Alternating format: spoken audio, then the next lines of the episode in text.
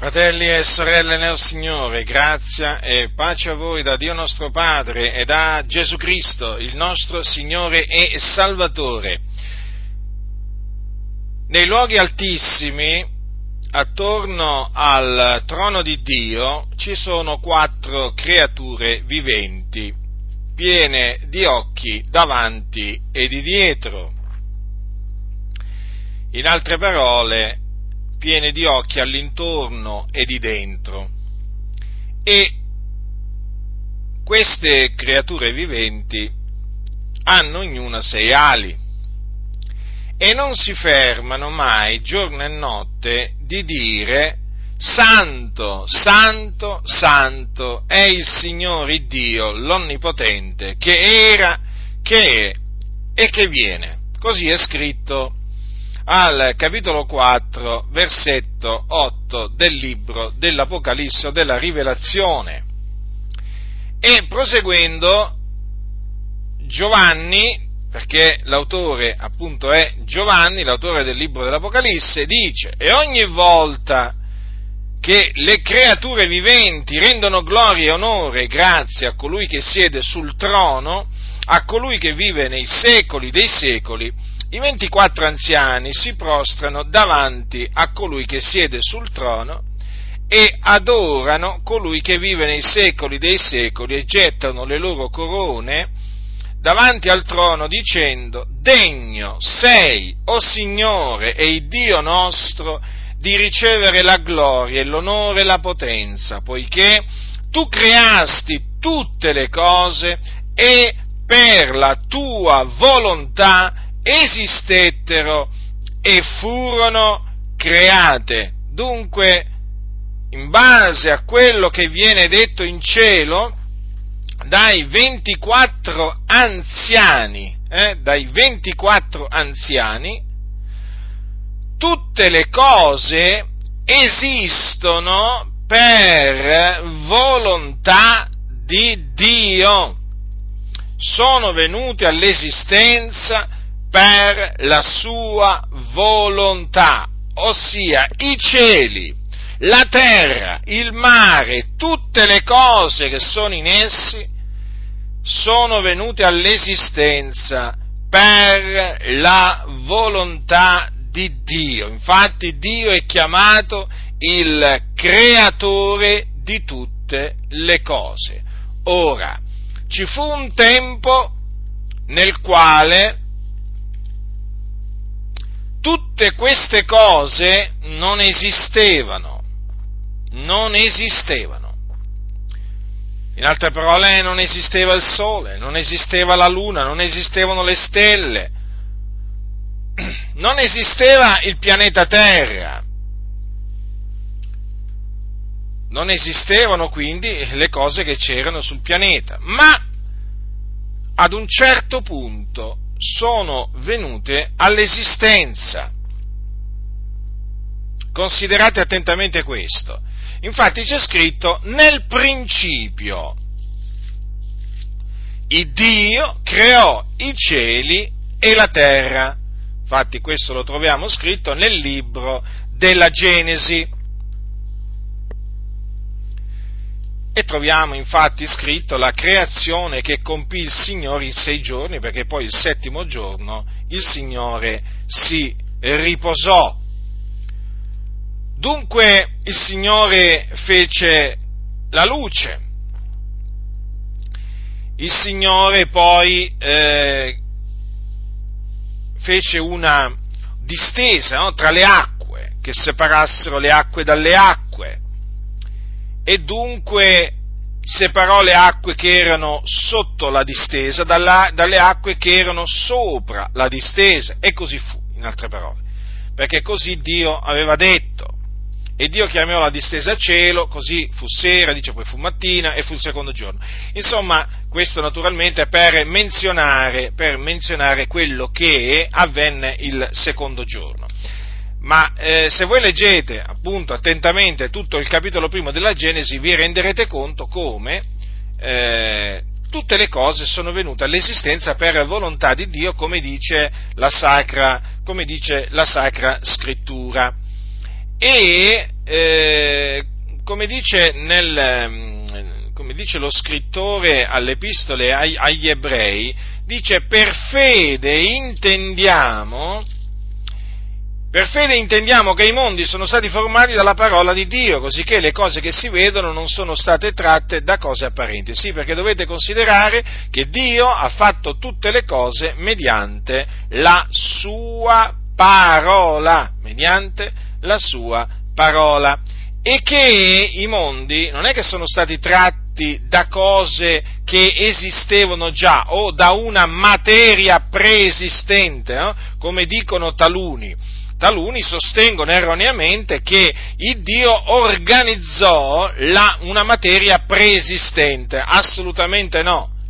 Dio ha creato, le, eh, ha creato i cieli, la terra, il mare, da cose che non esistevano, capite? Capite, fratelli del Signore? Cioè, i cieli non esistevano e Dio li ha creati ehm, eh, il sole, la luna, tutte le cose che sono dentro i cieli, non esistevano, fratelli, un, un tempo.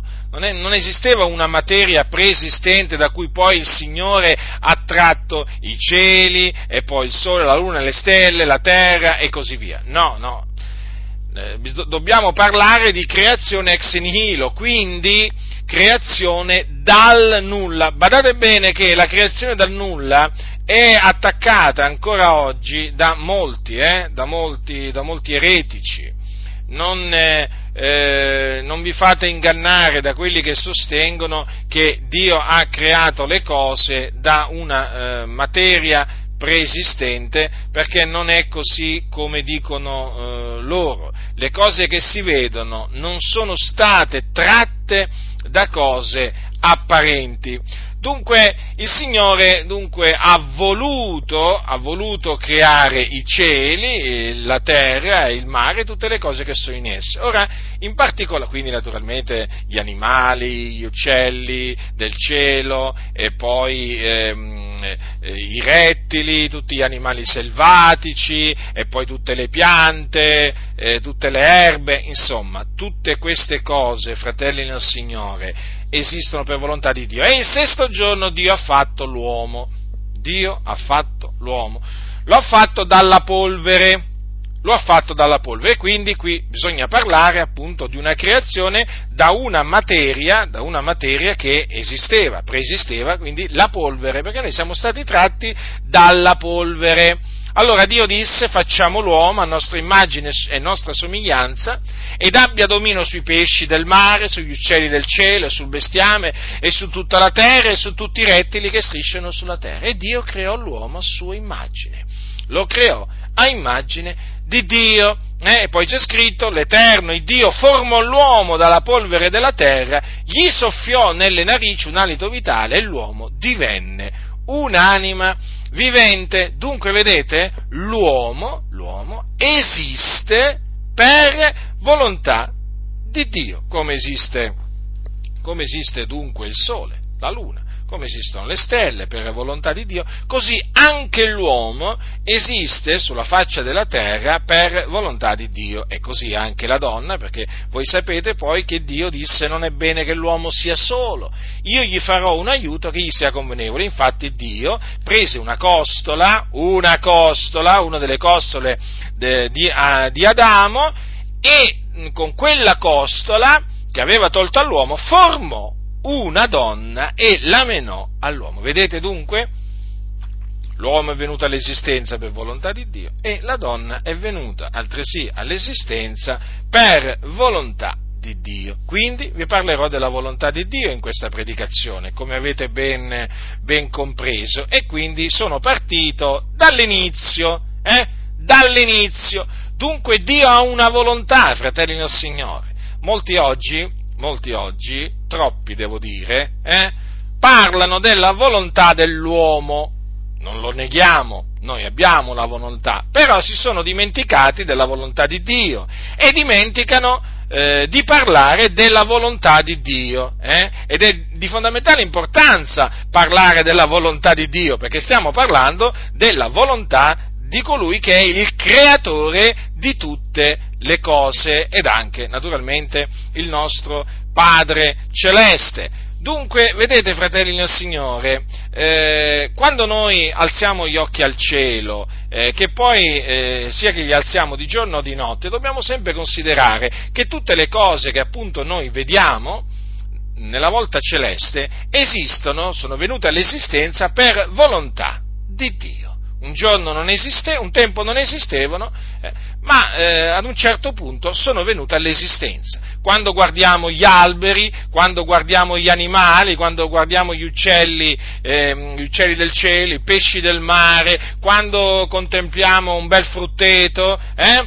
ecco, dobbiamo considerare, o quando guardiamo una, una grande folla, un, una folla di persone, ecco, dobbiamo considerare che tutte queste cose esistono per volontà di Dio, cioè non è che sono venute all'esistenza per caso eh, o in virtù di un Big Bang, come lo chiamano gli stolti, eh, quindi di una, una, un'esplosione avvenuta nell'universo eh, e da questa esplosione sarebbero appunto ehm, sarebbero venuti fuori i cieli, la terra, il mare e tutte le cose che sono in esse. È una follia, una follia credere una tale cosa. No, Dobbiamo credere, perché questa è la verità, così sono andate le cose, che tutte le cose, eh, come dice la Sacra Scrittura, tu creasti tutte le cose per la tua volontà esistettero e furono create. Quindi quando noi vediamo e contempliamo tutte queste cose, che poi sono cose meravigliose, perché le opere di Dio sono meravigliose, dobbiamo ricordarci,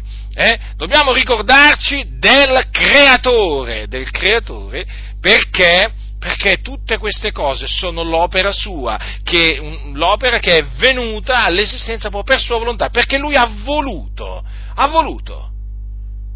Così Dio ha voluto. Considerate dunque chi è Dio, eh? perché questo naturalmente ci porta a considerare chi è Dio. Cioè Dio è colui che dice io metterò ad effetto tutta la mia volontà infatti ha messo ad effetto tutta la sua volontà. Voleva creare i cieli, la terra, il mare e tutto ciò che in essi. Li ha creati. C'è qualcuno che gliel'ha potuto impedire? Eh? C'è qualcuno che ha potuto fermare il suo braccio? Eh? C'è qualcuno che ha potuto veramente impedirgli di fare quello che lui aveva in cuore di fare? No, nessuno, perché egli è Dio, fratelli nel Signore, veramente nessuno è pari a Lui. Ora vi, sta, eh, vi, ho detto appunto che Dio ha formato l'uomo dalla polvere, dalla polvere della terra. Ora noi, noi siamo eh, fatti, naturalmente, eh, abbiamo un corpo, poi abbiamo un'anima e poi abbiamo anche uno spirito. Ma dobbiamo anche considerare come siamo fatti fisicamente. No? Perché abbiamo, abbiamo, delle braccia, abbiamo delle mani, abbiamo degli occhi, abbiamo delle orecchie, abbiamo delle gambe, abbiamo dei piedi, eh? e poi naturalmente eh, questi sono naturalmente eh, membri che noi vediamo, però poi ci sono le membra che non si vedono, eh? che sono all'interno. E naturalmente eh, abbiamo il fegato, la milza, i reni, insomma, i, lo stomaco, e, e quante, quante, ce ne sono, quante ce ne sono di cose all'interno, veramente qua. Il tempo verrebbe meno se non dovesse cominciare a parlare di tutte, di tutte le membra del nostro corpo umano, piccole, grandi, quelle che diciamo sono apparenti, che si vedono e quelle che invece sono dentro. Eh? Allora, eh, questo anche dobbiamo considerare, come siamo fatti, no? perché noi ci guardiamo allo specchio eh, e ci vediamo fatti in questa maniera. Ma perché siamo fatti in questa maniera? Ci sarà una ragione perché siamo fatti in questa maniera e, in una, e non in un'altra maniera, perché Dio ha voluto farci così, cioè Dio ha voluto fare l'uomo in questa maniera, come anche naturalmente poi la donna, perché eh, certamente anche la donna, anche la donna è opera eh, è opera di Dio. Se voi considerate quello che dice l'Apostolo Paolo quando parla del corpo di Cristo, nella prima epistola ehm, eh, che lui scrisse ai Corinzi, guardate cosa dice. Ora Dio ha collocato ciascun membro nel corpo come ha voluto. Vedete dunque? Come ha voluto. Quindi ogni membro del nostro corpo è in quel... Ehm, in quel posto, in quel posto e naturalmente con quella sua specifica funzione per volontà di Dio, fratelli, per volontà di Dio. Quindi gli occhi, gli occhi vedete dove ce li ha messi il Signore? Eh? Lì ce li ha messi, perché lì ha voluto metterli. Eh? Lì ha voluto metterli. Lo stomaco, avete visto dove l'ha messo il Signore? L'ha messo lì perché ha voluto metterlo lì. E potrei proseguire naturalmente eh, eh, di, questo, eh, di questo passo, per farvi riflettere su delle cose su cui talvolta noi rischiamo di non riflettere, fratelli nel Signore. Noi pare che diamo mm, talvolta delle cose per scontato, non dobbiamo darle per scontato. Perché? Perché appunto il nostro corpo, il nostro corpo eh, ha questa forma, ha questa forma, è fatto in questa maniera, è composto da, mem- mm, da tutte queste membra, proprio perché Dio ha voluto, ha voluto eh, farlo in questa maniera. Vedete? Non è un'opera meravigliosa il nostro corpo? Certo che è un'opera meravigliosa. Mm? Perché le opere di Dio sono meravigliose, fratelli del Signore, e noi ci rallegriamo nel vedere le opere di Dio. Eh? Quindi considerate attentamente anche questo, la forma del corpo, come il corpo è strutturato, anche il funzionamento eh, di tutto il corpo, quanto è complesso il funzionamento, gli scienziati studiano, studiano, studiano, poi arrivano a un certo punto e dicono, eh beh, eh, oltre, oltre, oltre questo punto non possiamo andare, eh, ancora non riusciamo a capire come mai, eh, quante, quante domande che ancora ancora non hanno risposta per gli scienziati, ma d'altronde il nostro corpo veramente è un'opera meravigliosa, hm? è un'opera meravigliosa eh, fatta da, da, Dio, fratelli, che è meraviglioso, eh? che è meraviglioso. Ora, noi naturalmente abbiamo questo corpo, ma eh, fatto in questa maniera, ma noi esistiamo, siamo in questo mondo. Eh? Perché siamo in questo mondo?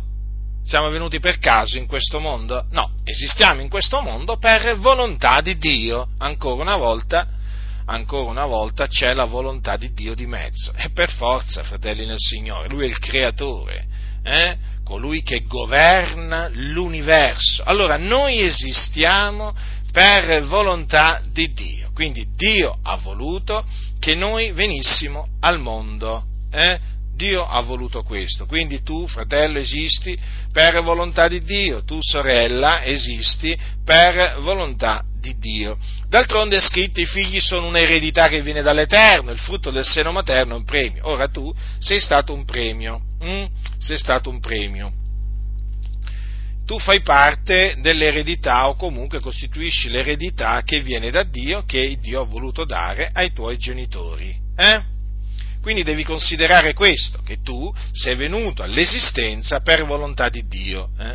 E nemmeno per volontà dei tuoi genitori, anche se Dio si è usato dei tuoi genitori per farti venire in questo mondo, ma non è per la loro volontà che tu esisti, che sei venuto all'esistenza, ma per volontà di Dio. Eh? Quindi dobbiamo anche considerare questo, la nostra esistenza sulla faccia della terra si spiega in questa maniera Dio lo ha voluto, cioè Dio ha voluto farci nascere in questo mondo. È una cosa meravigliosa questa, fratelli nel Signore, sapere veramente di essere oggetto del piano di Dio, eh? del piano di Dio. Ora, voi sapete che il peccato ad un certo punto è entrato nel mondo tramite il primo uomo, eh, Adamo. Vi ricordate che Dio aveva ordinato eh, all'uomo di non mangiare del frutto dell'albero della conoscenza del bene e del male, del, del bene del male. Eh? gli aveva proprio proibito di mangiare di quel frutto, perché gli disse nel giorno che tu ne mangerai per certo morrai. Voi sapete che il serpente eh, antico sedusse Eva, eh, sedusse Eva e cosa avvenne allora? Che lei eh, prese del frutto, ne mangiò e ne dette anche al suo marito che era con lei ed egli ne mangiò e allora si, persero, si apersero gli occhi ad ambedue, si accorsero che erano ignudi, hm? cucirono delle foglie di fico, se ne fecero delle cinture. Ecco, eh, in questa maniera il peccato è entrato nel mondo e con il peccato la morte è passata su tutti gli uomini. Ora, eh, l'uomo nasce eh, sotto il peccato Ecco perché i disegni del suo cuore sono malvagi sin dalla fanciullezza, come dice la Sacra Scrittura. Lo dice Dio questo. I disegni del cuore dell'uomo sono malvagi fin dalla sua fanciullezza. Badate bene che queste sono parole che ha pronunziato il Dio, eh? che ha pronunziato il Dio dopo il diluvio. Allora, perché voglio, eh, diciamo, eh, perché metto enfasi su questo? Perché dovete considerare che Dio è colui che scruta il cuore e le reni. Hm? Dio conosce il cuore dell'uomo. Ecco, considerate questo, Dio conosce ogni cosa, Dio conosce il cuore dell'uomo e se Dio dice che i disegni del cuore dell'uomo sono malvagi fin dalla sua fanciullezza, beh, sappiate che la sua testimonianza è verace egli non può mentire. Allora l'uomo nasce sotto il peccato in virtù del, eh, del peccato che è entrato nel mondo tramite il primo, il primo uomo. Ecco perché l'Apostolo, l'Apostolo Paolo dice che eh, con, dun, con un solo fallo, dice con un solo fallo, la condanna si è estesa a tutti gli uomini. Eh? Dice anche per la disubbidienza di uno solo i molti sono stati costituiti peccatori. Ora, il salario del peccato di cui sono schiavi gli uomini è la morte. Eh? È la morte. E dunque eh, gli uomini sono morti nei loro, nei loro falli, nelle loro, nelle loro, trasgressioni. E quindi eh, l'uomo ha bisogno per essere riconciliato con Dio, di, ehm, di essere affrancato dal peccato eh, di cui è schiavo e quindi di essere vivificato. Proprio così, fratelli nel Signore.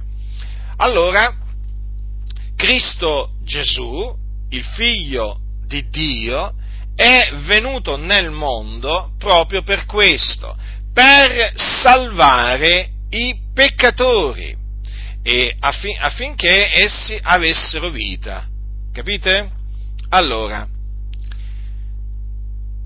adesso vi parlo di quello che ha fatto Gesù per, per redimerci, per vivificare, affinché noi fossimo vivificati, perché quello che ha fatto Gesù Cristo lo ha fatto per volontà di Dio.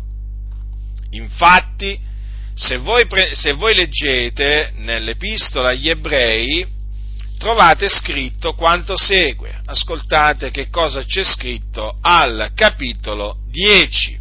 Allora qui lo scrittore sta parlando dei, eh, dei sacrifici espiatori che venivano offerti una volta all'anno eh, dagli ebrei per ordine di Dio.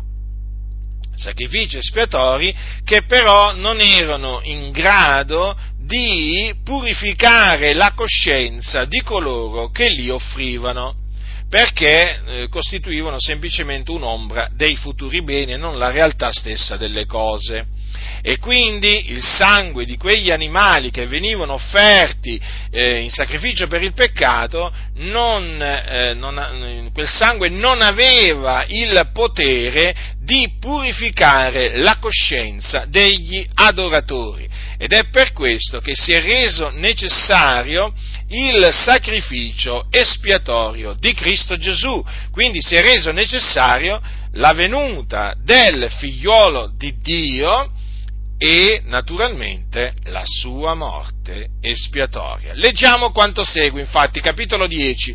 Poiché la legge, avendo un'ombra dei futuri beni, non la realtà stessa delle cose, non può mai con quegli stessi sacrifici che sono offerti continuamente anno dopo anno, rendere perfetti quelli che si accostano a Dio, altrimenti non si sarebbe egli cessato di offrirli, non avendo più gli adoratori, una volta purificati, alcuna coscienza di peccati, invece in quei sacrifici è rinnovato ogni anno il ricordo dei peccati, perché è impossibile che il sangue di Tore di Becchi tolga i peccati. Perciò, entrando nel mondo, egli dice, tu non hai voluto né sacrificio né offerta, ma mi hai preparato un corpo, non hai gradito né olocausti né sacrifici per il peccato, allora ho detto, ecco, io vengo nel rotolo del libro scritto di me per fare, oh Dio, la tua volontà. Dopo aver detto prima, tu non hai voluto e non hai gradito né sacrifici né offerte, né olocausti né sacrifici per il peccato, i quali sono offerti secondo la legge, egli dice poi, ecco io vengo per fare la tua volontà, e gli toglie via il primo per stabilire il secondo, in virtù di questa volontà. Noi siamo stati santificati mediante l'offerta del corpo di Gesù Cristo, fatta una volta per sempre. Dunque il sacrificio di Cristo Gesù si è reso necessario perché solamente mediante il sangue di Cristo eh, eh, noi potevamo ottenere la purificazione dei peccati, cioè eh, solamente tramite lo spargimento del suo sangue la nostra coscienza poteva essere purificata dalle opere morte che la contaminavano. Allora, entrando nel mondo, il figliolo cosa dice? Ecco io vengo per fare, oh Dio, la tua volontà. E quindi fu per volontà di Dio che eh, Gesù Cristo eh, morì sulla croce. Sì, fu per eh, la volontà di Dio. Infatti Gesù, eh, nella notte in cui fu tradito, quando pregò il Padre mentre era nel Getsemani, che cosa disse? Disse queste parole. Vi ricordate? Era in ginocchio Gesù e pregava dicendo, Padre, se tu vuoi allontana da me questo calice, però non la mia volontà, ma la tua sia fatta. Vedete dunque? Gesù venne per fare, compiere la volontà di Dio. Considerate questo, fratelli del Signore. Infatti Gesù fu ubbidiente, eh? fu ubbidiente fino alla morte e alla morte della croce. Questo eh? perché questa era la, eh, la volontà di Dio e Gesù lo sapeva, Gesù lo sapeva che era venuto in questo mondo per morire per i nostri peccati. Difatti un giorno disse queste, disse queste parole, sono scritte in Giovanni, per questo mi ama il Padre perché io depongo la mia vita per ripigliarla poi, nessuno me la toglie ma la depongo da me, io ho potestà di deporla e ho potestà di ripigliarla, quest'ordine ho ricevuto dal Padre mio, vedete dunque? questo ordine ho ricevuto dal Padre mio e Gesù venne per eseguire questo ordine. Ecco perché Gesù è chiamato l'agnello di Dio ben preordinato prima, eh, prima della fondazione del, del, mondo. Ora Pietro, infatti, nella sua, nella sua prima epistola, come lo chiama? Lo chiama così, eh, chiama Cristo agnello senza difetto né macchia, ben preordinato prima della fondazione del mondo, ma manifestato negli ultimi tempi per noi. Vedete quindi, Cristo Gesù, il figlio di Dio, era stato preordinato quale sacrificio espiatorio prima della fondazione del mondo e, avendo ricevuto dal Padre l'ordine di deporre la sua vita, egli ubbidì ubbidì. Quindi il Padre lo, mandò, lo, lo ha mandato nel mondo, eh, appunto, per eseguire il suo ordine, che era quello di deporre la sua vita per noi. Sì, il Signore, il giusto, il santo, eh, eh, è venuto per deporre, deporre la sua vita per noi, fratelli nel Signore. Ecco perché Gesù disse un giorno sono disceso, dice, dal cielo per fare non la mia volontà, ma la volontà di colui che mi ha mandato. Eh, eh, avete compreso quindi, fratelli del Signore, il figliuolo di Dio, Gesù Cristo, eh, il Nazareno, è venuto nel mondo per compiere la volontà di Dio non la mia volontà, ma la tua sia fatta, disse Gesù al Padre, e la volontà di Dio fu fatta. Mm? E in virtù di questa volontà che Cristo Gesù ha compiuto, in virtù di questa volontà di Dio, fratelli, che Cristo Gesù ha compiuto, noi, sì, proprio noi, siamo stati santificati, resi santi, mediante l'offerta del corpo di Gesù Cristo, fatta una volta per sempre. Dunque, Cristo Gesù si caricò dei nostri peccati nel suo corpo affinché noi, mediante l'offerta del suo corpo, fossimo santificati, resi santi, affinché la nostra coscienza fosse purificata dalle opere morte mediante il suo sangue perché da un lato il sangue di Torre di Becchi, certo, non potevano togliere eh, i peccati, ma dall'altro il sangue di Gesù sì, infatti il sangue di Gesù ci ha purificati dai nostri peccati, ci ha cancellato i nostri peccati. Cristo Gesù dunque è venuto per compiere la purificazione dei nostri peccati e appunto per compierla ha dovuto eh, offrire se stesso, offrire se stesso, come voglio usare l'espressione che usa l'Apostolo Paolo, ha dovuto dare se stesso per noi in offerta e sacrificio a Dio qual profumo d'odor soave. Quindi il sacrificio eh, di Cristo Gesù, la sua morte sulla croce, fu un sacrificio espiatorio, propiziatorio. Comprendete, fratelli del Signore? Questo veramente, eh, questo sacrificio, dunque, eh, è avvenuto, è avvenuto per volontà di Dio quello che ancora molti non comprendono, non comprendono, è che Cristo è morto per i nostri peccati, per volontà di Dio. E il fatto che non lo comprendono è grave, è molto grave, perché fanno passare la morte di Gesù per una, per una sorta di morte accidentale. Una sorta di incidente di percorso, una sorta, una sorta di morte inevitabile, eh, ma in questo senso, inevitabile perché, che vuoi? I buoni fanno sempre questa fine per opera dei malvagi. No, fratelli nel Signore. No, no.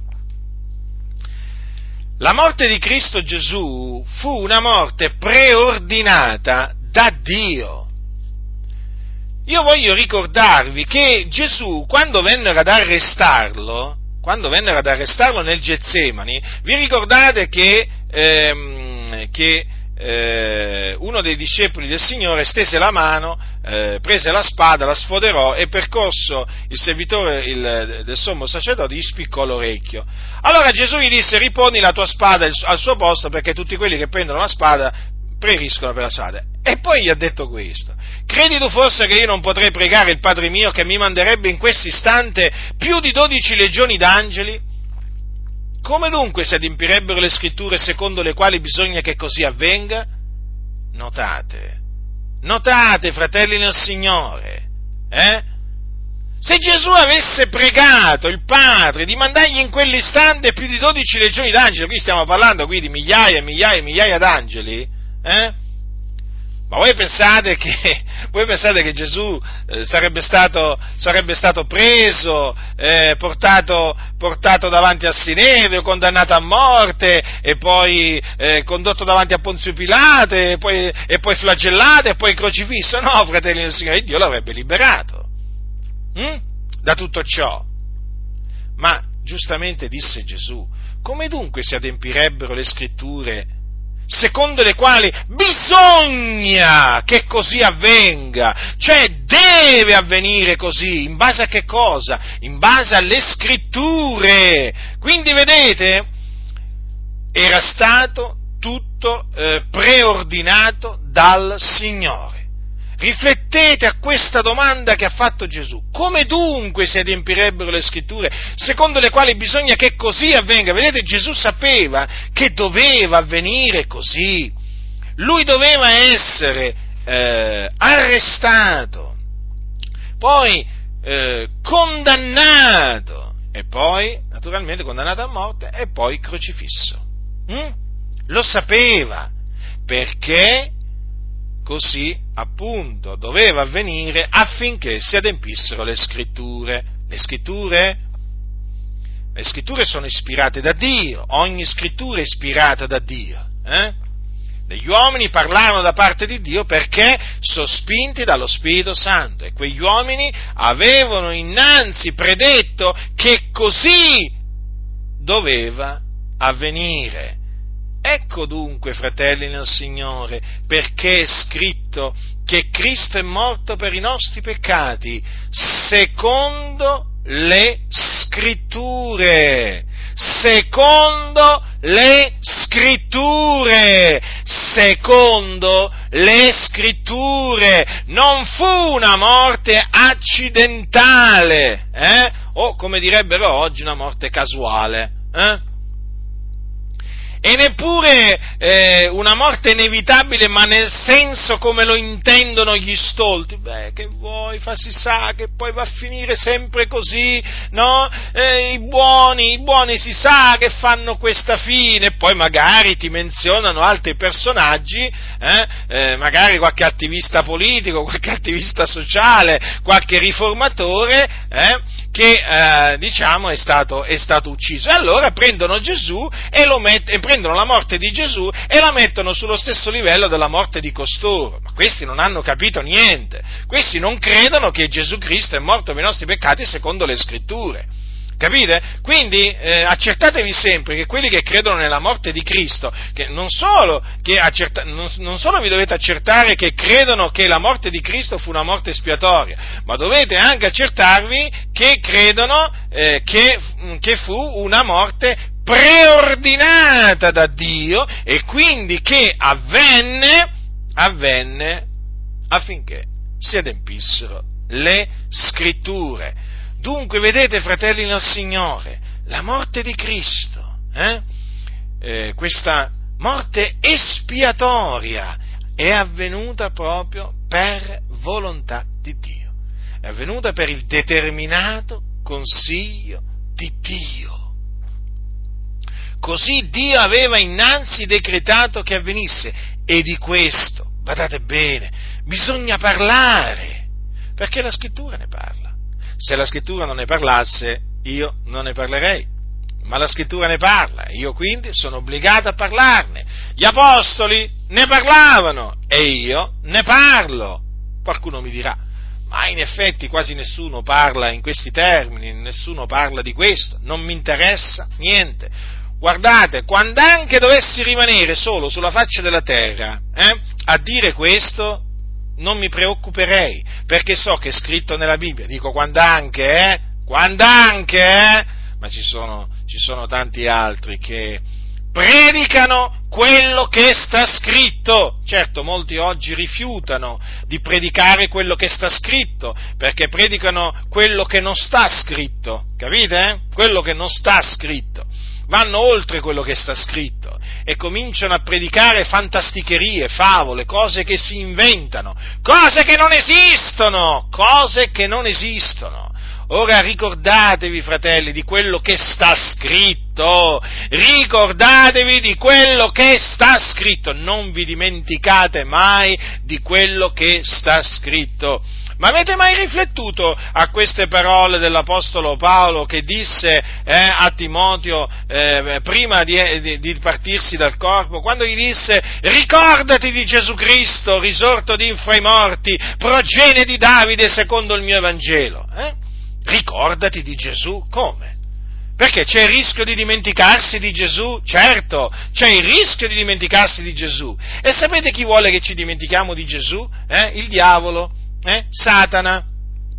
Quindi Satana vuole che noi ci dimentichiamo della morte espiatoria di Cristo, vuole che ci dimentichiamo della sua resurrezione corporale avvenuta il terzo giorno, anche questa secondo le scritture. Certo che vuole, il diavolo vuole che noi ci dimentichiamo di Gesù Cristo. Allora invece Dio cosa dice? Tramite Paolo, ricordati di Gesù Cristo risorto d'infra i morti. Eh? Già risorto di fra i morti, perché chiaramente ci dobbiamo ricordare naturalmente di Gesù eh, crocifisso per i nostri peccati, ma anche di Gesù risuscitato di fra i morti, perché il Signore Gesù è veramente risuscitato. Eh? La resurrezione di Cristo, anche questa, come vi, eh, vi ribadisco, avvenuta secondo le scritture, è, even- è, stato un evento storico, storico. Sapete perché devo usare questa espressione? Perché oggi ci sono, ci sono teologi di, di fama mondiale che dicono ma no, ma la risurrezione di Cristo non è un, un, fatto storico, è un fatto di fede. Che volete fare? Gesù Guardate, guardate, guardate questi serpenti cosa dicono. Ma d'altronde, in effetti, noi ci dobbiamo fidare solo della testimonianza di persone che erano diventate suoi discepoli, perché in effetti Gesù non è apparso, non è apparso eh, agli increduli, a quelli che non erano suoi discepoli. Eh? Questo è vero, nel senso che Gesù non apparve a Ponzio Pilato dopo essere risuscitato, non apparve neppure a Erode, eh? non, apparve, non, apparve, nemmeno agli scribi ai farisei eh? che lo avevano condannato a morte, ma perché il Signore l'aveva predetto che non sarebbe apparso più al, al mondo. Che, che, ragionamento è questo qua? Allora dicono, e come possiamo fidarci eh, di quello che hanno detto Pietro, ehm, Pietro, Giovanni e così via? Come, come possiamo fidarci? Noi ci fidiamo perché noi abbiamo la fede, ma loro loro non si fidano perché non hanno la fede, non hanno la fede degli eletti di Dio, sono senza fede questi. Sì, sì, sono teologi di fama mondiale e che studiano, che studiano, che studiano ma non intendono nulla di quello che leggono, non credono, non credono che Gesù è il Cristo. Quindi la morte di Gesù la fanno, pass- la, la fanno passare per, per, tutto tranne che per una morte espiatoria. La resurrezione di Cristo l'annullano perché dicono che non è stata una, eh, un, fatto, un evento storico, eh? e quindi la interpretano tutto in una maniera allegorica, capite bene che cosa sta accadendo? Eh?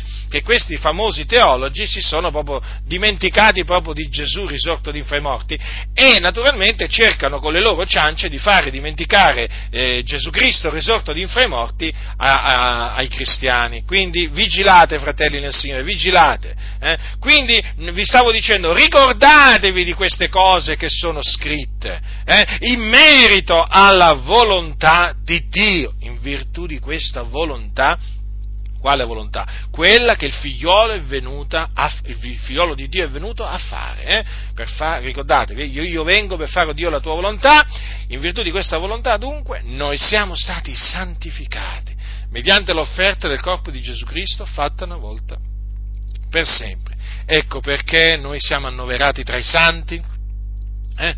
in virtù della volontà di Dio che ha compiuto Gesù Cristo. Fratelli nel Signore, capite? E questo è di fondamentale importanza, fratelli, perché guardate, ehm, se noi oggi, in effetti, riflettiamoci, se noi oggi siamo i santi dell'Altissimo, eh? tutti coloro che hanno creduto nel Signore Gesù Cristo sono i santi dell'Altissimo. Allora, se noi siamo stati santificati, cioè questo è potuto avvenire proprio in virtù della volontà di Dio che Cristo ha compiuto sulla terra, capite fratelli? E per, a Gesù è costato la, eh, fare la volontà di Dio, eh? È costato. Cioè io vi voglio ricordare, voglio ricordarvi, fratelli, che mentre Gesù, mentre Gesù eh, si trovava nel, Gette, nel Getsemane ed era in agonia, dice egli pregava più intensamente, il suo sudore divenne come grosse gocce di sangue che cadevano in terra.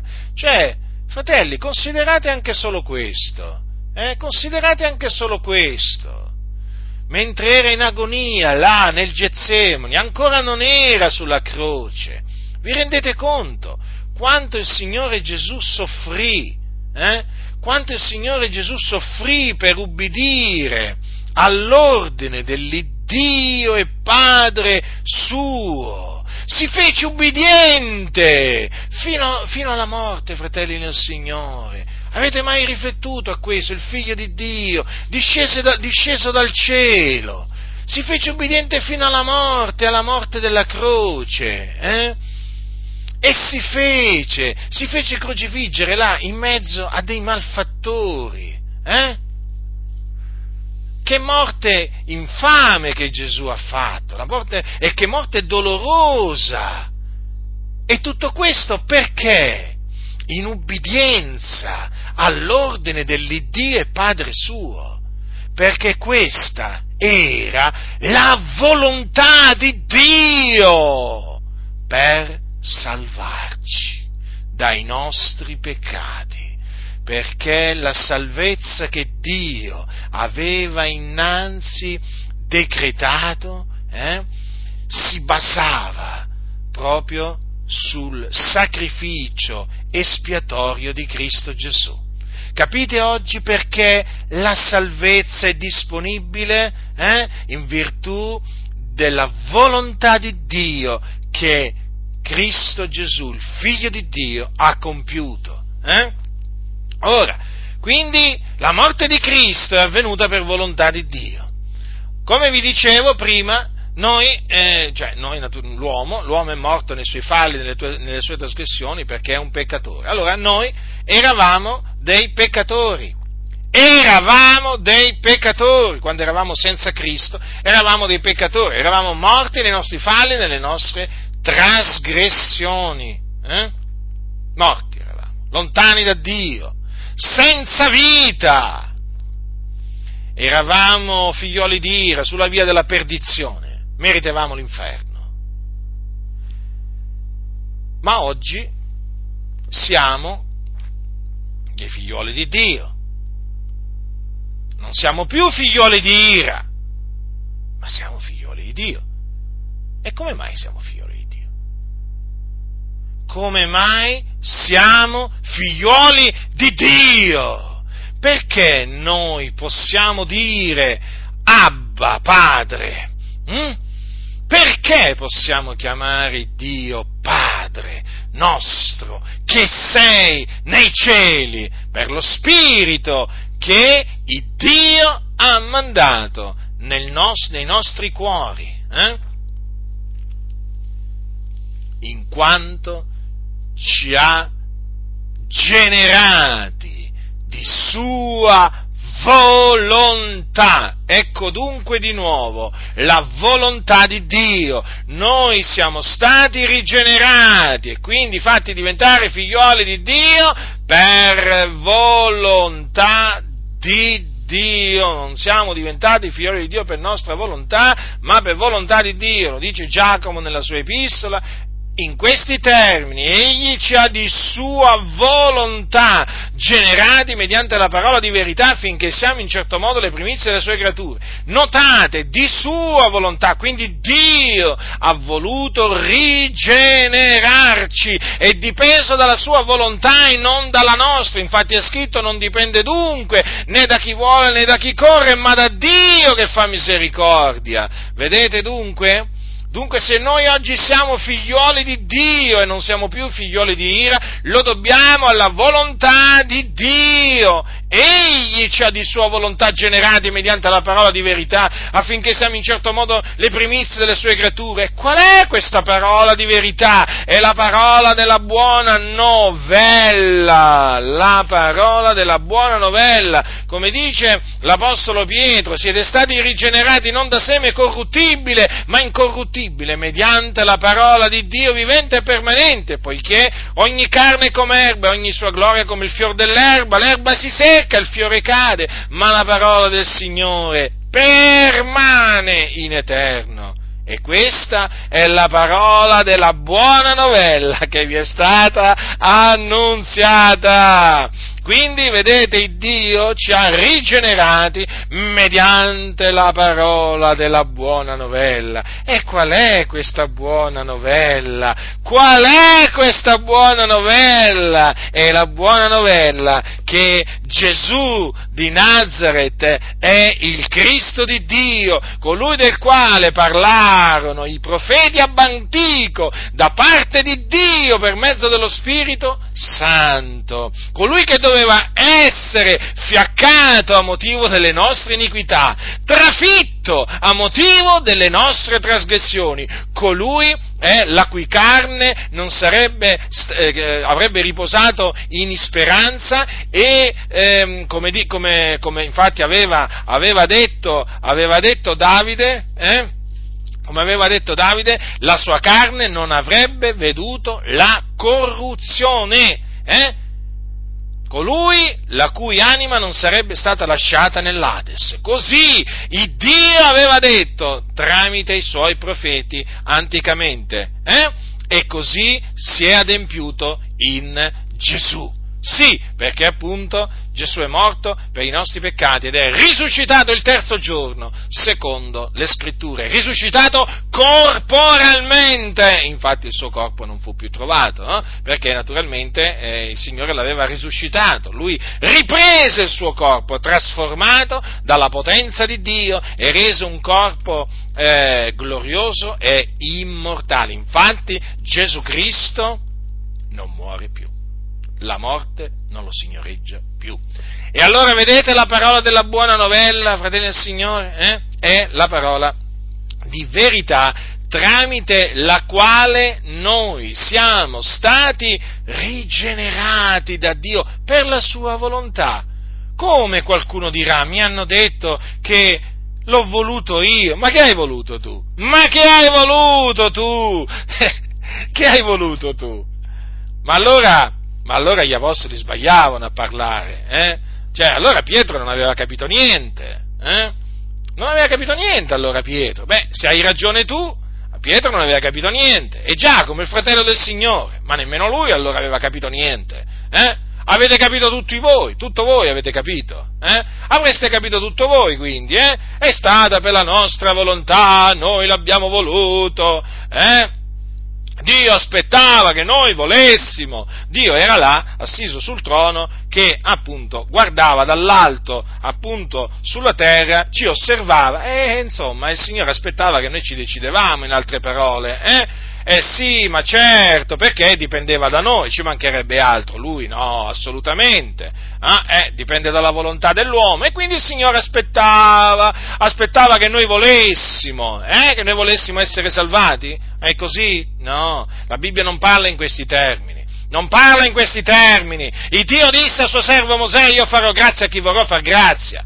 Quindi, se il Dio ha deciso di fare grazia a uno, gli fa grazia eh? gli fa grazia, gli fa forza, lo vince, lo persuade e lui si lascia persuadere. E chi può resistere alla volontà di Dio? Io manderò ad effetto tutta la mia volontà, dice il Signore. Quando dunque è la sua volontà di fare grazia a qualcuno, il Signore gli fa grazia. Può essere un altro Saulo da Tarso, il Signore gli fa grazia eh? come vuole Lui, dove vuole Lui, quando vuole Lui. Il Signore è l'Onnipotente, se dice io metterò ad effetto tutta la mia volontà, è certo che quando Dio vuole fare grazia a uno gli fa grazia e noi quindi siamo tra quelli a cui Dio ha voluto fare grazia. Ecco perché dunque noi siamo figliuoli di Dio, perché a Dio, a Dio è piaciuto, a Dio è piaciuto questo, era la sua volontà Dunque, fratelli del Signore, noi siamo figlioli di Dio per la volontà di Dio. Infatti, Paolo dice ai santi di Efeso queste parole, eh?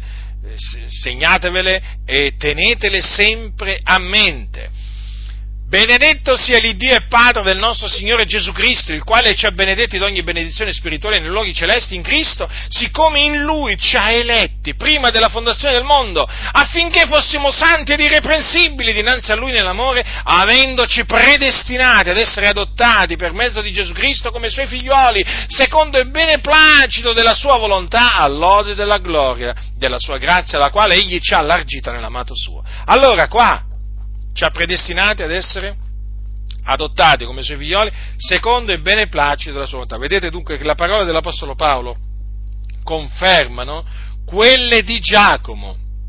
Qui naturalmente Paolo parla di una predestinazione. Eh? Parla di una predestinazione, di cui noi naturalmente siamo l'oggetto, perché Dio ci ha predestinati eh, quindi innanzi, innanzi destinati eh, per mezzo di Gesù Cristo ad essere adottati come suoi figlioli. Ma in base a che cosa? Secondo il beneplacito della sua volontà. Perché appunto questo era il volere di Dio. Ecco perché Giacomo dice che ci ha di sua volontà generati mediante la parola di verità. Perché Dio eh, avendoci predestinati ad essere adottati per mezzo di Gesù Cristo come suoi figlioli, poi naturalmente ha dovuto, uso questa espressione naturalmente per, per comodità, per semplificare quello che sto dicendo, eh, ha dovuto generarci, rigenerarci e per rigenerarci eh, ha, usato, ha usato la buona novella, la buona novella che è Gesù il Cristo, che poi è il Vangelo. Vedete dunque? Ah, qualcuno dirà, ma siamo noi che abbiamo creduto nell'Evangelo, certo che abbiamo creduto noi nell'Evangelo, ma abbiamo creduto perché ci è stato dato di credere, ci è stato dato di credere. Avete capito? Guardate, fratelli nel Signore, che noi abbiamo creduto perché abbiamo potuto credere, eh? perché sapete, eh, già al tempo di Gesù molti non credettero, non credettero perché non poterono credere. Quindi, se noi abbiamo creduto è perché abbiamo potuto credere eh, in virtù del proponimento dell'elezione di Dio. Vedete dunque, fratelli nel Signore, che la volontà di Dio la ritroviamo sempre, dappertutto la ritroviamo sempre. Quanto è importante conoscere la volontà di Dio, quanto è importante sapere, no? nel caso appunto della salvezza che noi abbiamo sperimentato, che noi siamo stati salvati per volontà di Dio, cioè perché Dio lo ha voluto. Non è che sei tu, non è che sei tu che lo hai voluto eh? Apparentemente, sì, sembra, sembra che l'abbiamo voluto noi, ma non è così, non è così, fratelli del Signore, perché è Dio che l'ha voluto. Infatti poi, eh, investigando le scritture, investigando le scritture, ci si rende conto eh, di, questa, eh, di questa volontà di Dio che il Signore ha mandato ad effetto nei nostri riguardi rigenerandoci mediante la parola della buona novella. Capite? Ma d'altronde, fratelli nel Signore, noi in questo mondo siamo venuti per la nostra volontà o per la volontà di Dio? Come vi ho detto prima, noi siamo venuti al mondo per la volontà di Dio e naturalmente siamo nati di nuovo, eh? quindi la prima volta siamo nati eh, per volontà di Dio. Eh? E anche la seconda volta siamo nati per volontà di Dio. Eh?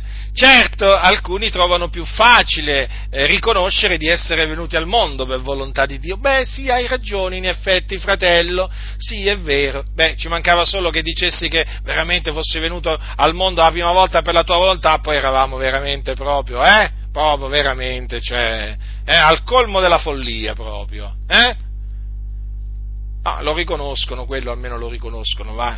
Cioè, almeno, quello, almeno, questo lo ammettono, che sono venuti all'esistenza in questo mondo per volontà di Dio. Però quello che praticamente a costoro è difficile riconoscere e che sono nati da Dio per volontà di Dio. Ma perché questo? Purtroppo ci sono molti sedicenti pastori che eh, mettono degli ostacoli sulla via dei santi e li inducono a intoppare sì, sì, proprio così, proprio così. A intoppare nella parola. In altre parole, gli presentano le cose in maniera distorta e gli fanno rigettare quello che sta scritto in maniera così chiara. Allora, quando poi però il Signore decide, eh, perché anche in questo caso c'è di mezzo la volontà di Dio, quando il Signore veramente decide di aprire la mente a questi fratelli, e allora capiscono ogni cosa. Che c'è scritto nella Bibbia? È venuto in casa sua e i suoi non l'hanno ricevuto ma a tutti quelli che l'hanno ricevuto egli ha dato il diritto di diventare figlioli di Dio, a quelli cioè che credono nel suo nome, i quali non sono nati da sangue, né da volontà di carne, né da volontà d'uomo, ma sono nati da Dio. Ma dico io, più chiaro di così, quelli che credono nel Signore Gesù Cristo non sono nati eh, per volon- non sono nati da volontà d'uomo. Allora, come sono nati? Sono nati da Dio, capite? Ecco, quindi per volontà per volontà di Dio. Vi stavo dicendo che appunto quando poi eh, il Signore dà ad intendere a questi fratelli che erano rimasti ingannati dalle, dalle ciance di, di, di, alcuni sedicenti pastori, quando gli dà di intendere oh, che appunto noi siamo stati rigenerati da Dio, mh, mm, mediante la parola della, nu- della, buona novella, secondo la sua volontà, perché Dio ci aveva predestinati ad essere doti come suoi figlioli, allora veramente, veramente gli, gli, gli, cadono com- gli cadono come delle scaglie che erano proprio sui loro occhi, come un velo che viene strappato eh, e eh, appunto vedono quello che c'è al di là del velo e dicono ma com'è possibile? Ma com'è possibile che io queste cose le leggevo nella Bibbia ma non le intendevo? Ma perché purtroppo ci sono molti che invece di ammaestrare, invece di ammaestrare ingannano, ingannano, capite?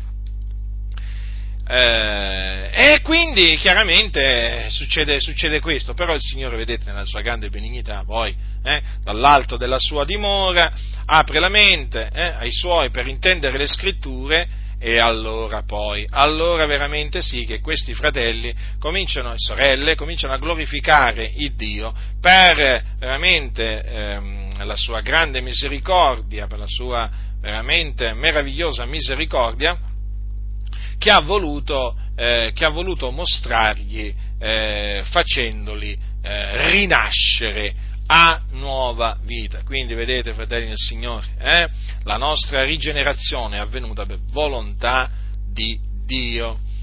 I ministeri nel corpo di Cristo, i ministeri nel corpo di Cristo ci sono per volontà di Dio, Lui li ha stabiliti eh, e eh, naturalmente eh, anche qui non dipende dalla volontà dell'uomo, non è che è l'uomo che eh, decide di fare eh, il dottore, di fare l'apostolo, eh, non, è, non, è, il credente che decide, decide, capito, fratelli del Signore? È sempre il Signore, eh? è sempre il Signore che decide eh, appunto eh, chi stabilire in un determinato eh, ufficio. Prendiamo l'Apostolo Paolo come, come esempio.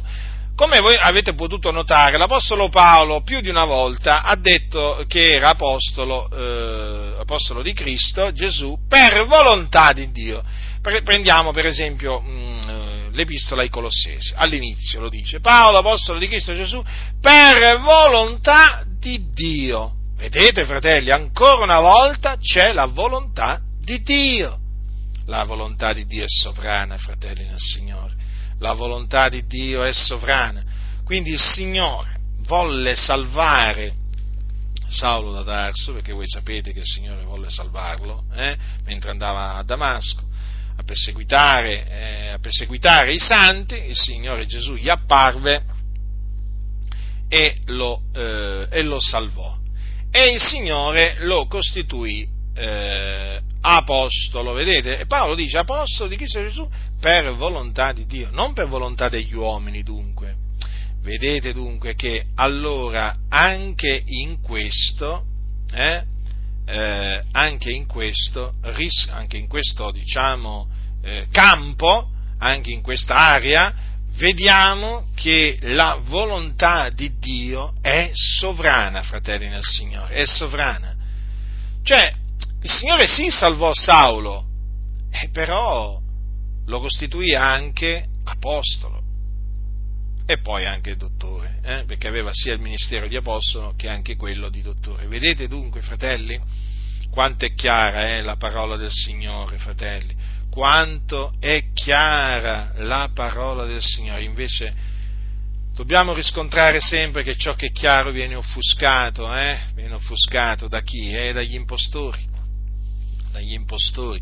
Ecco perché appunto eh, il credente deve pregare Dio affinché gli faccia conoscere, intendere qual è la sua volontà, cioè cosa vuole il Signore da lui che compia nel corpo di Cristo, perché siamo tutti membri del corpo di Cristo, però naturalmente ciascuno, eh, eh, ciascuno chiaramente è stato collocato nel corpo eh, dove Dio ha voluto, quindi per fare eh, qualche cosa di particolare che appunto rientra nella, eh, nella, volontà, nella, volontà, di Dio. In altre parole succede come nel corpo umano. No? Dio dice, Dio ha collocato ciascun membro nel corpo come ha voluto e così è anche naturalmente nel corpo di Cristo. Dio ha eh, collocato ha collocato gli apostoli, ha collocato i profeti, i dottori, eh, eh, gli evangelisti, i pastori, ecco, è chiaro, sto parlando dei ministeri, eh, sto parlando dei ministeri e questi appunto vengono da Dio. Eh, quindi eh, il credente deve chiedere al Signore, Signore cosa vuoi che io faccia? Perché se il Signore eh, ha eh, deciso di dargli un ministero, il Signore poi glielo rivela, glielo rivela e poi lo, confer- lo conferma in quel preciso eh, ministero. Vi ricordate Sa- eh, Saulo Tarso? Queste sono parole sempre che mi hanno, mi hanno, mi hanno colpito veramente e mi sono sempre state di grande, eh, di grande incoraggiamento eh, queste, queste, parole che sono scritte nel libro degli Atti degli Apostoli. Eh? Sono scritte nel, nel libro degli Atti degli Apostoli e concernono appunto ehm, la, la, sono, sono, delle parole che fanno parte della testimonianza, eh, della testimonianza che rese l'apostolo, eh, l'apostolo, l'apostolo Paolo. Eh, l'apostolo Paolo e queste parole veramente mi hanno sempre mh, incoraggiato, incoraggiato a chiedere a Dio, a chiedere, a chiedere a Dio eh, cosa fare? Praticamente. Allora, eh, al capitolo 22 del libro degli Atti degli Apostoli, eh, l'Apostolo Paolo stava testimoniando davanti, eh, davanti, ai giudei e stava raccontando appunto come il Signore gli, era apparso. A un certo punto eh, dice così, allora, cadde in terra, udì una voce che mi disse, Saulo, Saulo, perché mi perseguiti? E io risposi, chi sei, Signore? Ecco, prima domanda che ha fatto eh, Saulo eh, a Gesù. Ed egli mi disse, io sono Gesù il Nazareno che tu perseguiti. Ah, mi vorrei soffermare brevemente su queste parole. Fratelli, guardate Gesù come si è presentato. Gesù, io sono Gesù, il Nazareno, il Nazareno, infatti diverse volte nella Bibbia Gesù è chiamato il Nazareno da Nazareth, eh? vi ricordo Nazareth, la cittadina della Galilea dove Gesù fu allevato. Pensate, Gesù era stato assunto in cielo, eh? gli, appare, ehm, gli appare in quel giorno a Saulo e si presenta in questa maniera, io sono Gesù il Nazareno che tu perseguiti. Eh? Mi piace molto veramente questa espressione usata da Gesù. Ora coloro che erano meco videro ben la luce, ma non udirono la voce di colui che mi parlava. E io dissi, Signore, che debbo fare? E il Signore mi disse, levati, va a Damasco e qui ti saranno dette tutte le cose che ti ho ordinato di fare. Ah, guardate fratelli, guardate che quando veramente uno ha bisogno di sapere da Dio cosa, cosa fare, eh? Eh, guardate che queste parole sono di grande incoraggiamento, a me veramente mi sono state di grande incoraggiamento, perché io dicevo, ma Signore, beh, eh, Sa, eh, Saulo ti chiese cosa doveva fare, tu gliel'hai detto, Allora dicevo, Signore, dimmelo anche a me. Cosa devo fare? Cosa devo fare? Vedete? Levati, va a Damasco e qui ti saranno dette tutte le cose che ti è ordinato di fare. Vedete, il Signore poi, quando tu gli chiedi cosa devo fare, il Signore ti risponde, sta tranquillo che ti risponde. Perché appunto è la sua volontà che tu conosca, eh? la sua volontà, ecco gioco di parole, però affinché veramente comprendete, sappiate questo, lo ripeto, è la volontà di Dio che voi sappiate qual è la sua volontà. Avete capito? Eh? Non offendete mica il Signore, sapete, se gli chiedete che devo fare, eh? naturalmente quando si tratta di qualcosa di particolare, non è che gli andate a chiedere al Signore, per esempio, Signore che devo aiutare, aiutare i bisognosi? Eh? Cioè, che, che, che domanda è? Li devi aiutare i bisognosi, per forza! Eh? È come dire, eh, potrei fare veramente, potrei fare tanti, tanti, tanti esempi, ma Signore devo parlare di Gesù? Eh, certo che devi parlare di Gesù, eh? voglio dire, non, eh, quando, dico, quando, dico, che devi chiedere al Signore che devo fare, è chiaro che mi riferisco a una richiesta che riguarda la sua volontà per te singolarmente nella Chiesa, per esempio quale ministero che tu vuoi che io adempia, eh? o per esempio dove vuoi che io vada a predicare, hm? Se il Signore ti ha chiamato a predicare, se il Signore eh, ti fa sentire in maniera forte che devi partire per andare in un determinato luogo a, pre- a predicare, beh, allora devi chiedere al Signore dove, vuo, eh, dove, Lui vuole che tu vada a predicare. Io in questo senso, naturalmente, eh, dico, infatti, quando quando noi, quando noi, pregavamo il Signore, quando eravamo eh, diciamo, eh, in provincia di Varese, eh, chiaramente la nostra preghiera era questa, Signore, dove vuoi, dove vuoi, dove vuoi che noi andiamo a predicare la tua parola?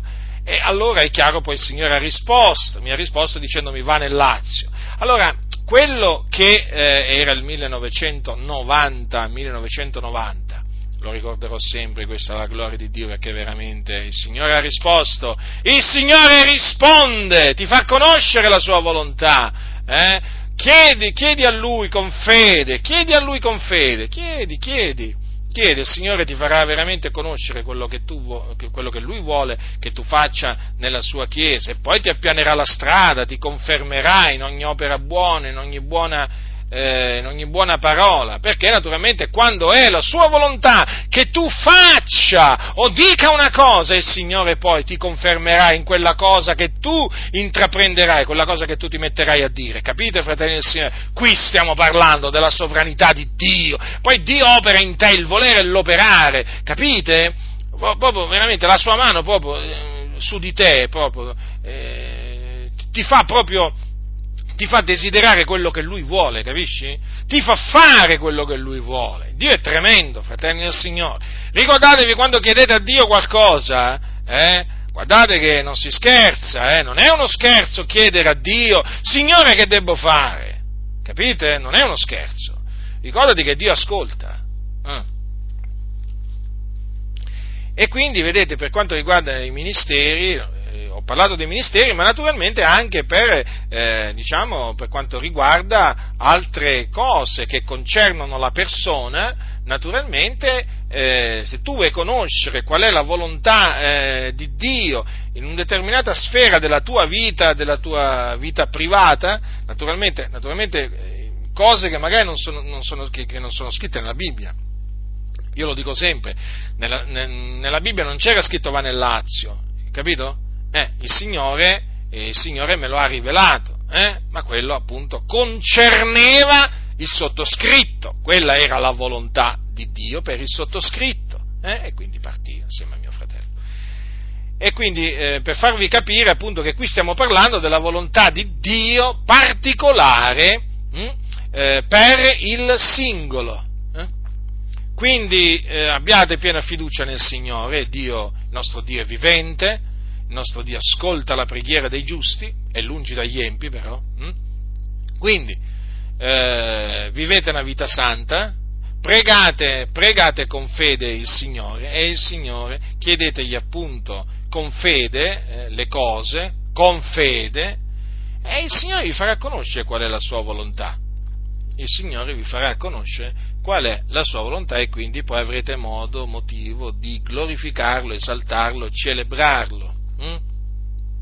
Appunto vi stavo dicendo, non è che chiediamo al Signore eh, eh, che devo fare quando si tratta di aiutare una persona, ovvio, no? Eh, tu vedi un fratello che eh, non ha di che vestirsi, ehm, eh, non ha di che mangiare, che vai a chiedere al Signore, Signore che devo fare? Tu vai a chiedere al Signore che devo fare, ma c'è scritto quello che c'è, c'è già scritto nella Bibbia quello che devi fare in questo caso. Eh? Eh? Devi dargli le cose necessarie al corpo, questo devi fare. Quindi questo per spiegare, eh? questo per spiegare eh? il concetto. La santificazione. Il Dio, fratelli del Signore, vuole che noi ci santifichiamo, perché questa è la sua volontà. Ancora una volta troviamo la volontà di Dio, volontà di Dio che noi dobbiamo compiere, eh? dobbiamo compiere sulla terra, sia fatta la tua volontà. Vi ricordate queste parole? Mm? Queste parole fanno parte della preghiera che Gesù ha insegnato ai suoi discepoli.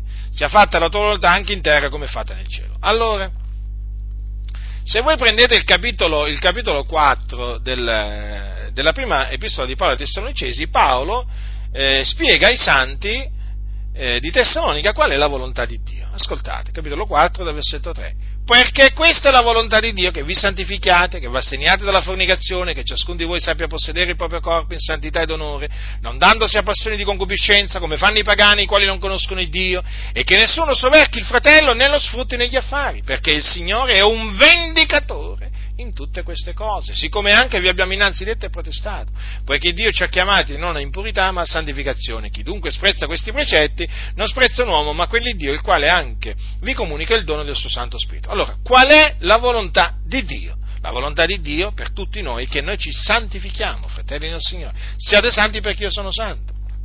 È un ordine quindi, eh? Quello di essere santi è un ordine a cui noi dobbiamo obbedire, perché siamo stati chiamati a santificazione chiamati ad essere santi. Vedete? Questa è la volontà di Dio che vi santificate, che va segnata dalla fornicazione, no? quindi relazione carnale, eh, sia prima del matrimonio che chiaramente poi una volta sposato fuori dal matrimonio. Eh? quella è fornicazione, sì, anche quella prima del matrimonio. Avete capito? Voi, eh, voi libertini, chiese libertine, avete capito cos'è? Il rapporto prematrimoniale è fornicazione agli occhi di Dio. Eh? Quindi, quindi, chi commette questo, chi, chi appunto si unisce alla sua propria fidanzata carnalmente prima del matrimonio, hm? commette fornicazione, è un fornicatore e i fornicatori peccano contro il proprio corpo e i fornicatori non erediranno il regno di Dio. Quindi, eh, chi ha commesso questo peccato si ravveda e faccia frutti degni di ravvedimento. No, dico questo perché oggi ormai la fornicazione non è più peccato. Sì, sì, ma in molte chiese sentite la parola fornicazione e quando mai? Quando mai? Come se non esistesse il peccato di fornicazione. Esiste, esiste il peccato di fornicazione, esistono pure i fornicatori e sono pure tanti, aumentano sempre di più nelle chiese purtroppo, hm? Soprattutto in quelle chiese dove non viene predicata contro la fornicazione. Chissà perché, eh? chissà perché, perché ormai ci sono tanti pastori, peraltro ci sono pastori fornicatori, proprio pastori fornicatori, c'è chi ha l'amante, hm? sì, c'è chi ha l'amante, è una vergogna, guardate, guardate fratelli del Signore che in mezzo a tante chiese veramente... Hm, si sente un odore di morte, eh? si sente un odore di morte. Proprio la santificazione non esiste in molte chiese, non viene predicata e nemmeno praticata. Sei un talebano evangelico, eh? Eh, sei un fanatico, sei un pazzo, sei esagerato, hai perso il cervello, ma qua, ma cosa dite, insensati, ribelli, ravvedetevi e convertitevi, va?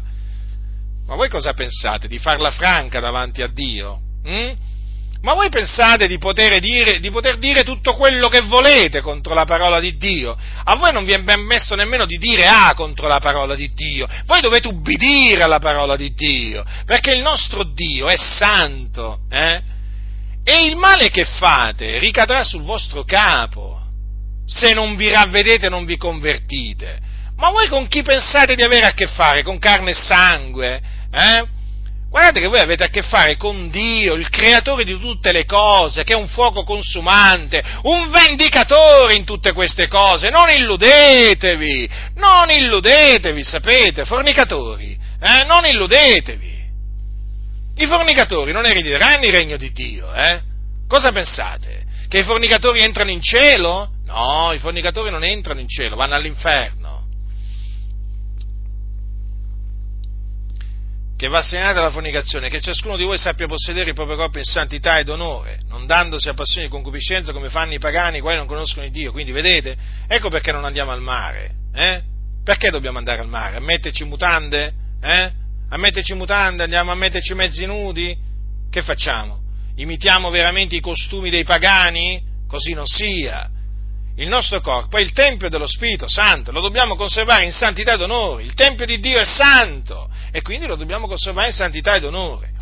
Ma noi non è che non andiamo al mare e diciamo, eh, e diciamo ai fratelli, non andate, anche alle sorelle, non andate al mare, non andate a scoprire, non è che lo diciamo perché ci sentiamo superiori, eh? non è che ci sentiamo superiori, noi ci sentiamo in obbligo di dire questo, perché è la verità, è la verità, è conforme alla volontà di Dio non andare al mare, perché ci si va a scoprire. Eh? Non c'è più nemmeno il senso del pudore veramente in taluni, in mezzo alle chiese, oh, sono diventati peggio di tanti pagani, addirittura oramai ci sono chiese dove quando tu ne entri a far parte diventi peggio dei pagani, pensate un po' voi, pensate un po' voi, dove ti insegnano a fare cose che non facevi prima di entrare a far parte di quella chiesa, ci sono chiese dove ti insegnano a rubare, oh, basta che non ti vedi, per, basta che non ti fai vedere però, eh, sì, magari prima non avevi mai rubato, facciamo un esempio, quelli ti insegnano a rubare, prima magari non dicevi parolacce, eh? può capitare, eh? e beh, lì ti insegnano a dirle. È così, è terribile, è terribile, fratelli nel Signore. Alcuni una volta pensavano che io esagerassi, adesso non lo pensano più. Dicono, avevi ragione, fratello Giacinto, ma avevi ragione, ma ha ragione la parola del Signore, la parola di Dio dice questo. Eh, chi trasmette la parola di Dio ha ragione, eh, perché la parola di Dio è verità. Allora, naturalmente, è chiaro, essendo il nostro corpo il Tempio dello Spirito Santo, non possiamo mica tatuarlo, chi ci mettiamo a tatuare il nostro corpo? Eh? Ma nemmeno con versetti della Bibbia. Ma che è questa moda dei versetti della Bibbia tatuati sul proprio corpo? È una vergogna, è uno scandalo. Il nostro corpo è il Tempio dello Spirito Santo, non possiamo eh, fare quello che vogliamo noi del, del, del, tempio, del, tempio, di Dio, dobbiamo fare quello che vuole Dio, quindi conservarlo in santità ed onore. Naturalmente questo vale chiaramente per tutto il corpo, quindi tutte le nostre membra devono essere prestate al servizio della giustizia, perché noi abbiamo per frutto la nostra santificazione, che è la volontà di Dio. Capite? Che è la volontà di Dio, che nessuno soverchi il fratello né lo sfrutti negli affari, quindi anche questo, eh? naturalmente eh, dobbiamo essere onesti verso, verso, i fratelli, comportarci onestamente, onestamente e sinceramente, eh? e sinceramente, mai approfittarci dei fratelli, eh? mai approfittarci dei fratelli, mai sfruttarli perché queste cose fanno indignare il Signore, poi arriva suo, la, sua vendetta, la sua vendetta, perché il Signore è un vendicatore in tutte queste cose, siccome anche vi abbiamo innanzi detto e protestato, vedete che gli Apostoli dicevano queste cose ai santi, quello che oggi purtroppo non viene detto, eh, che il Signore è un vendicatore in tutte queste cose. Quindi, vedete, eh, qual è la volontà di Dio verso di noi. Anche nella stessa epistola, interessante anche quello che dice Paolo verso la fine, quando dice questo, sempre naturalmente eh, in relazione alla volontà di Dio verso di noi. Ascoltate, dice al eh, capitolo 5 dal versetto, dal versetto 12, dice, or fratelli, vi preghiamo di avere in considerazione coloro che faticano fra voi, se, eh, che vi sono preposti nel Signore vi ammoniscono di tenerli in grande stima ed amarli a motivo dell'opera loro. Vivete in pace fra voi, vi esortiamo fratelli ad ammonire i disordinati a confortare i scoraggiati, a sostenere i deboli, ad essere longanimi verso tutti. Guardate che nessuno renda ad alcuno male per male, anzi procacciate sempre il bene gli uni degli altri e quello di tutti. Siate sempre allegri, non cessate mai di pregare, in ogni cosa rendete grazie, poiché tale è la volontà Dio in Cristo Gesù verso di voi. Avete visto qua? Quindi questa chiaramente è la volontà di Dio in Cristo verso di, verso di noi tutti. Eh? Verso di noi tutti. Vedete? Quindi in questo caso Dio ci ha fatto, ci ha fatto conoscere la sua eh, volontà. Certo, l'ha fatta, l'ha fatta conoscere tramite, tramite, gli apostoli e quindi sta a noi eh, operare per compiere la volontà di Dio, quello che Dio vuole da noi, perché queste sono cose che Dio vuole da noi e noi le dobbiamo fare, noi dobbiamo ubbidirgli, ubbidirgli, fratelli nel Signore. Lui è il re dei re, il Signore dei signori, eh? Non ve lo dimenticate mai, fratelli nel Signore. Non ve lo dimenticate mai questo. Questo sempre naturalmente affinché ognuno eh, sia preso da timore nel cospetto di Dio, perché veramente il nostro Dio è un Dio grande, è un Dio tremendo. Dunque, ecco dunque eh, diciamo alcune, eh, vi ho esposto alcune cose concernenti la volontà di Dio. Certo, è chiaro che per parlare della volontà di Dio in maniera proprio esaustiva, proprio eh, ci vorrebbero giornate, capito? Ci vogliono giornate. Ho voluto fare un, eh, diciamo, un riassunto, un brevissimo riassunto eh? Eh, sulla, volontà, eh, sulla, volontà, di Dio affinché abbiate mm, ben presente eh, che eh, l'Iddio che ci ha, ehm, ci ha conosciuti ha una volontà, capite? Come, come, vi ho detto all'inizio, molti parlano della volontà dell'uomo. Eh? A me piace parlare della volontà di Dio. Eh. Ma avete visto quanta, quanta ne, la Bibbia come parla della volontà di Dio? Eh? Avete visto quanto ne parla? Proprio alcuni veramente non ne vogliono sentire parlare. Eh? Devo dire che appena menzioni la parola, l'espressione volontà di Dio, alcuni veramente cambiano colore in faccia. Eh? Anche perché subito cominciano a pensare alla predestinazione. Lo sapete? Veramente, eh? Quando tu cominci a dire che Dio fa misericordia a chi vuole, cambiano colore in faccia. Proprio gli occhi escono fuori dalle orbite ad alcuni, eh? Impressionante. Quando tu dici quello che sta scritto, eh? Ah, ti vengono a dire, ma Dio vuole salvare tutti. È vero, la scrittura dice, ascoltate quello che c'è scritto, no? Dio vuole, il quale vuole che tutti gli uomini siano salvati e vengano alla conoscenza della verità. Sì, ma che significa questo? Che il Signore vuole salvare tutti gli uomini indistintamente? Eh? Allora vorrà salvare pure l'anticristo, allora vorrà salvare pure il falso profeta. A questo punto, se vuole salvare tutti, eh? vuole salvare pure loro, ma non mi risulta che voglia salvare pure loro. Infatti, se voi leggete quello che sta scritto nel libro dell'Apocalisse, voi leggerete che il loro destino è segnato.